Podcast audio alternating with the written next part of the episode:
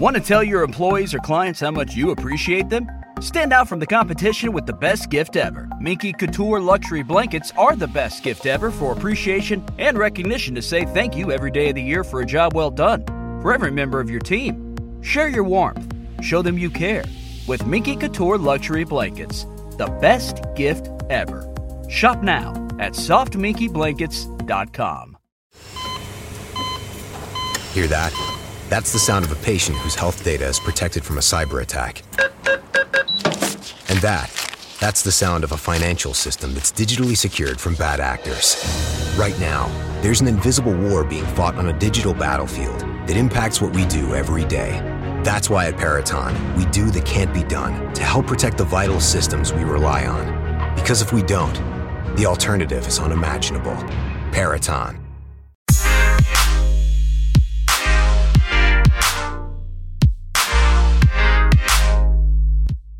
Hello, everybody, and welcome back to the Space News Pod. This is the daily podcast about space, science, and tech, and I'm your host, Will Walden. And on today's episode, we're going to be talking about Boeing CST-100 Starliner.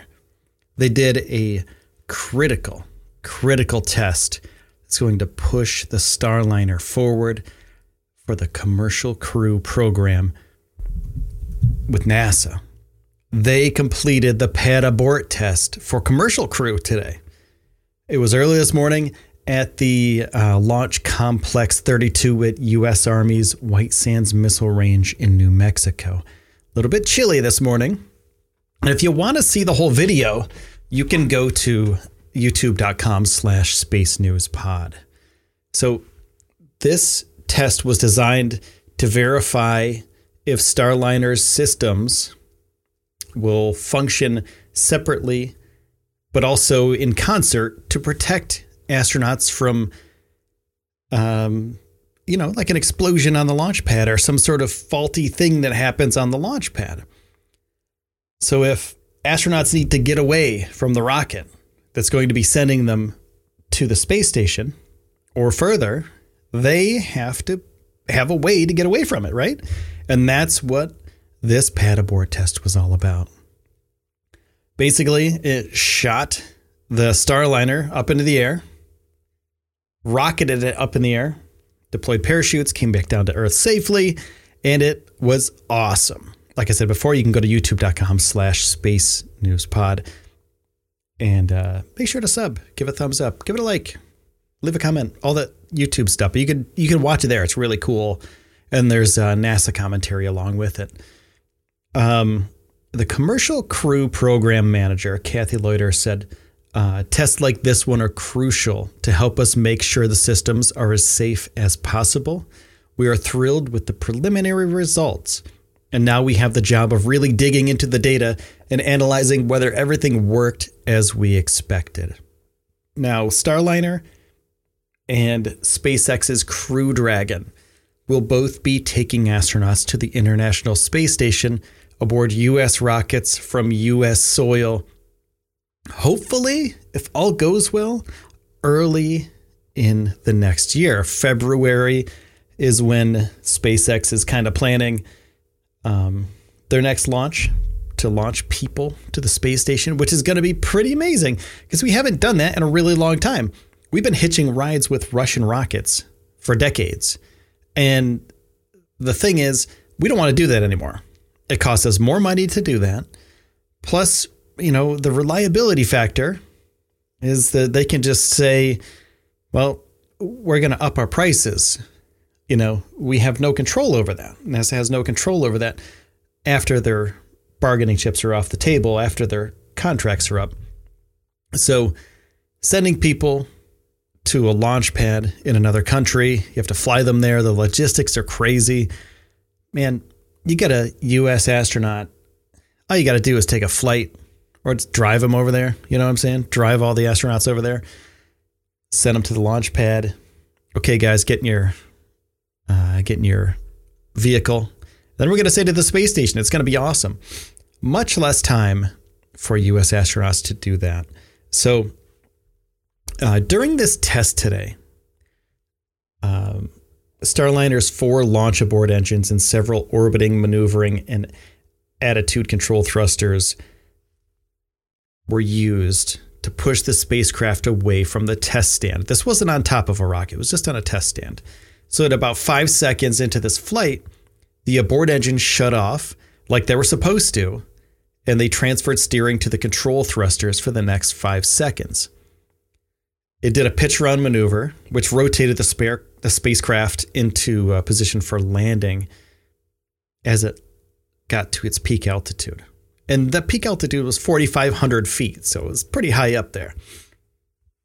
2 of 3 Starliner's main parachutes deployed in under a minute, or under half a minute into the test. And the service module separated from the crew module a few seconds later. It was designed with 3 parachutes. 2 opening successfully is acceptable for the test perimeters and crew safety. They don't need to have all 3 parachutes going off. See, that's what the redundancy is all about. If they need to use 2, they can use 2. But if 3 work, that's great too. If it's just 1, well, then you might have a little bit of a problem. It might go a little bit faster than what you were expecting it to go. But, in all honesty, people are going to get banged up and they might not have a good day after that. But 2 parachutes is totally fine. 3 parachutes, way more safe. And after a minute of these parachutes going off, the heat shield was released and the airbags inflated, and the Starliner floated down to the ground from the parachutes.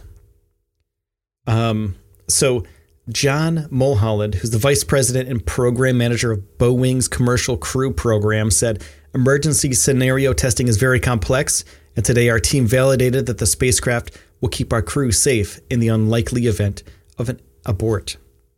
Our teams across the program have made remarkable progress to get us to this point, and we are fully focused on the next challenge, Starliner's uncrewed flight, to demonstrate Boeing's capability to safely fly crew to and from the space station." So this is great news for NASA's space program. Great news for the International Space Station.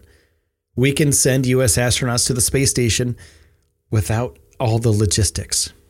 That's great.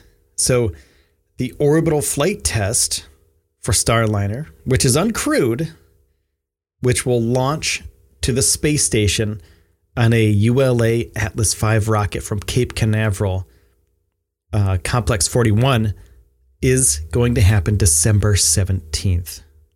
And I'll make sure to be here so we can all watch it together. You can check it out on my YouTube channel, youtube.com/spacenewspod. And I will make sure to post it up on the podcast too and let you know what happened. So thanks so much, everybody, for listening. Make sure to hit subscribe if you like these kind of podcasts. Make sure to check the show notes, because I got sponsors and I got to pay the bills. Everything's expensive. This whole ordeal is expensive, so it takes a lot of time. So if you like ebooks, check out the show notes, and there's some ebook stuff down there for you through Amazon's Audible.